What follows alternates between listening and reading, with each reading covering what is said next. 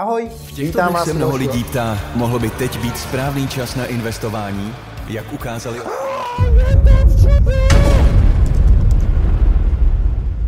Ještě jednou ahoj, já jsem Juran, partner v Simple Hedge. No a dneska si povíme něco o tom, jak bohatí lidé, lidé, kteří mají milion dolarů plus, takzvaní high net worth individuals, nakládají se svými penězi, v čem se jejich nakládání s penězi liší oproti normálním retailovým investorům a pobavíme se konkrétně o hedgingu. Nechci si nějak dlouho zahonit triko, jenom odpovím na otázku, která je na snadě. Informace, které, o kterých se budeme bavit, jsou věci z praxe.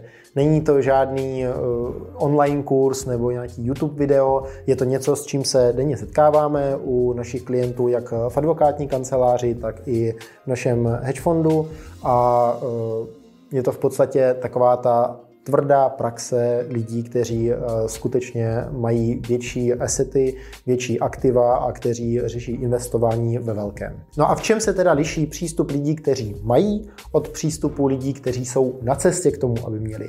Je to hedging. Hedging je v podstatě minimalizace rizika. Je to přístup k tomu, jak eh, minimalizovat negativní dopady do svého života jakékoliv věci. Jednoduchý příklad hedgingu je pojištění. Pojistíte si barák, aby vám neschořel, to znamená, že se hedžujete oproti schoření domů. Tohle je velmi jednoduchý příklad, ale na finančních trzích se setkáváme se složitými hedžovými operacemi. No a dneska se povíme o tom, jak velcí kluci hedžují a jak vy můžete zařadit hedging do svého investičního uvažování. Představte si situaci. Máte 100 milionů v aktivech. Co vás láká víc? Máte potenciál udělat ze 100 milionů 250 milionů, s tím, že riskujete, že skončíte na nule. Tohle je takový myšlenkový příklad, který ukazuje rozdíl mezi 100 milionem a milionem. Pokud bych měl milion, tak eh, bych se rozhodoval spíš ve prospěch toho, že ho dvou a půlkrát zhodnotím.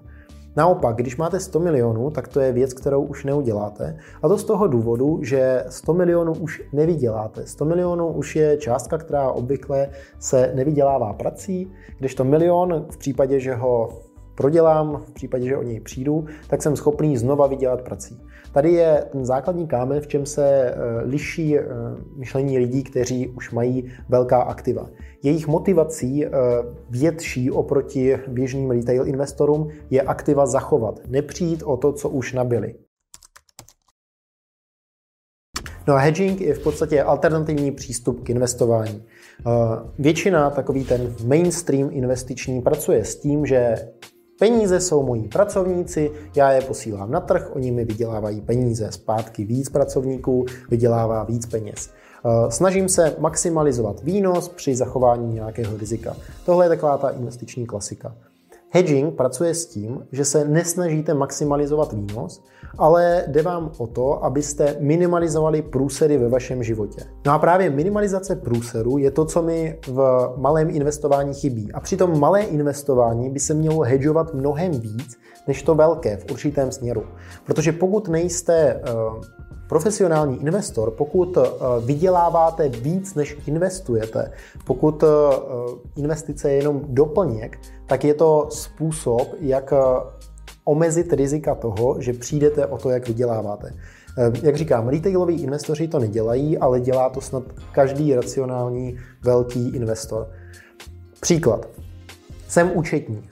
Dává smysl investovat jako účetní ne do firm, které si myslím, že budou mít největší zhodnocení, ale do firm, které mě mohou nahradit. To znamená, že budu investovat tam, kde se automatizuje účetní práce. Protože sice můžu mít z té tisícovky měsíčně, kterou pošlu někde lepší výnos, ale pokud eh, někdo zautomatizuje moji práci, tak eh, za prvé, já přijdu o práci, takže potřebuju aspoň částečně kompenzovat eh, to, o co jsem přišla a zároveň pravděpodobně ten, kdo vyhraje, tak vyhraje hodně ve velkém. To znamená, že pokud ta účetní eh, společnost automatizační dokáže zautomatizovat moji práci, no tak ty, to, co jsem dřív vydělával já, bude vydělávat ona. A já prostřednictvím akcí budu aspoň částečně participovat na těch ziscích, které bude mít. Um, jsem truhlář. Uh, to znamená, že velká část mé práce je spojena s cenou dřeva. No tak dává smysl kupovat futures na dřevo, abych minimalizoval to, že mi ta cena prostě meziročně o 300% poskočí. Další příklad. Mám restauraci. No tak dává smysl investovat do toho, co může restauraci nahradit. Nějaká dovážková služba, něco, co automatizuje to, co dělám já. Protože můj hlavní zdroj příjmů není investování. Nemusím maximalizovat svoje zisky z investování, aby mě to uživilo. Můj hlavní zdroj příjmu je ta restaurace. No a v tu chvíli já musím minimalizovat rizika, že o ten hlavní zdroj příjmu přijdu, anebo aspoň částečně ho někde jinde kompenzovat.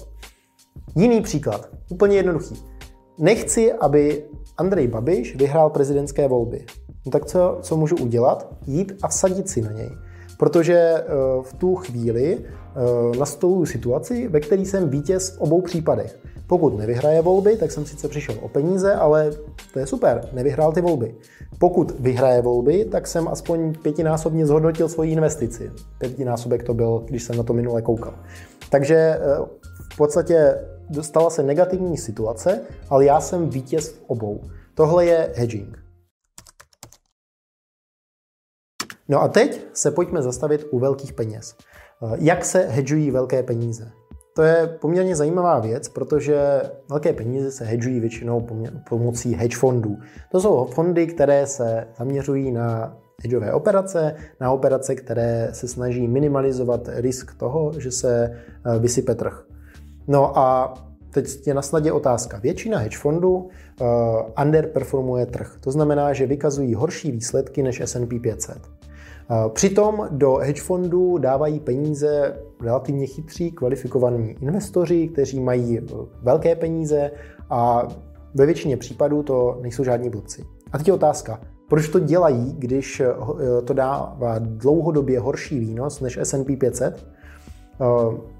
Je to jednoduchý, Selling proposition, ten hlavní uh, moto hedge fondu není, že vám bude overperformovat trh, ale že se zahedžujete oproti tomu, když se trh bude sypat. To znamená, že hedge fondy využívají různé strategie k tomu, aby vydělali nebo aspoň zachovali uh, ta aktiva v případě, že se trh vysype.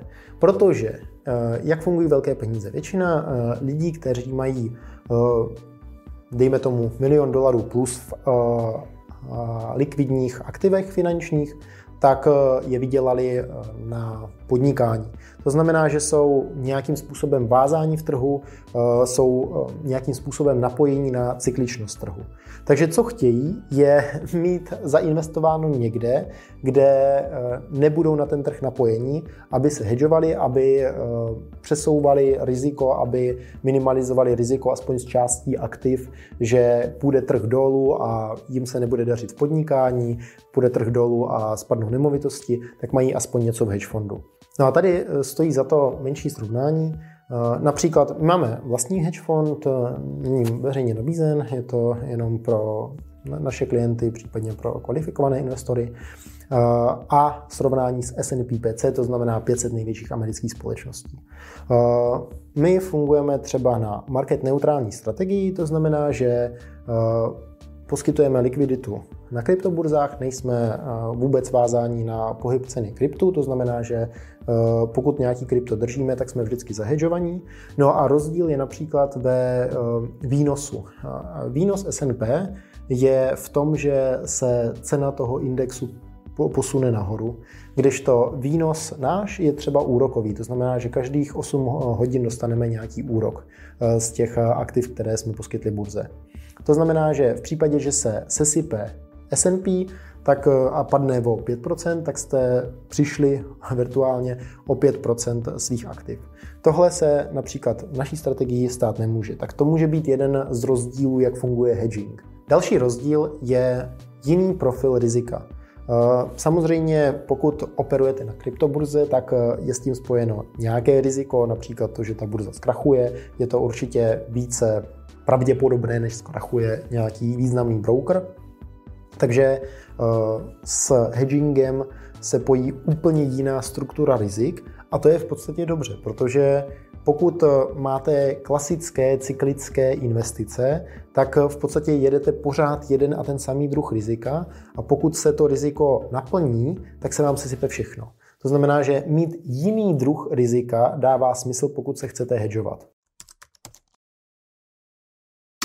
No a posledním a pro retail významným rozdílem je složitost operace. Koupit S&P je super jednoduché, to, na tom nepotřebují být jaderný inženýr, to je fakt prosté. Hedžovat, eh, tak na to už buď potřebuju někoho, kdo to udělá za mě, anebo potřebuju nějaké poměrně detailní poznání toho, jak eh, aspoň ta část trhu funguje. Například my se hedžujeme na derivátech na kryptoburzách, to znamená, že tam už je potřeba vědět, jak to funguje, máme nějakého bota, to znamená, že tam už je poměrně složitější vstup. Proto to většinou dělají fondy a proto většina lidí se nehedžuje. Pointou tohohle videa je ale, že hedžovat se dá i v normálních situacích. Ty příklady, které jsem řekl výše o truhláři, o restauratérovi, o účetní, o někomu, kdo nemá rád Andreje Babiše, ty jsou úplně na povrchu. Na to nepotřebujete super eh, jednoduché poznání. Zkrátka si řeknete, co bude největší průser v mém životě, když se něco stane z toho, co je pravděpodobné. Mám jediný aktivum barák a nemám ho pojištěné, No, možná je dobré se zamyslet nad tím, že si ho pojistím, protože tím se zahedžuju oproti tomu největšímu průšvihu a toto je to, že přijdu o svoje nejhodnotnější aktivum. Tohle je všechno, co jsem vám chtěl říct. Díky moc za pozornost. Doufám, že vám to video přineslo nějakou hodnotu. Jestli jo, tak když ho nazdílíte, budu rád. Když mu dáte like, budu taky rád. Díky moc za pozornost a vidíme se u příštího videa. Ahoj.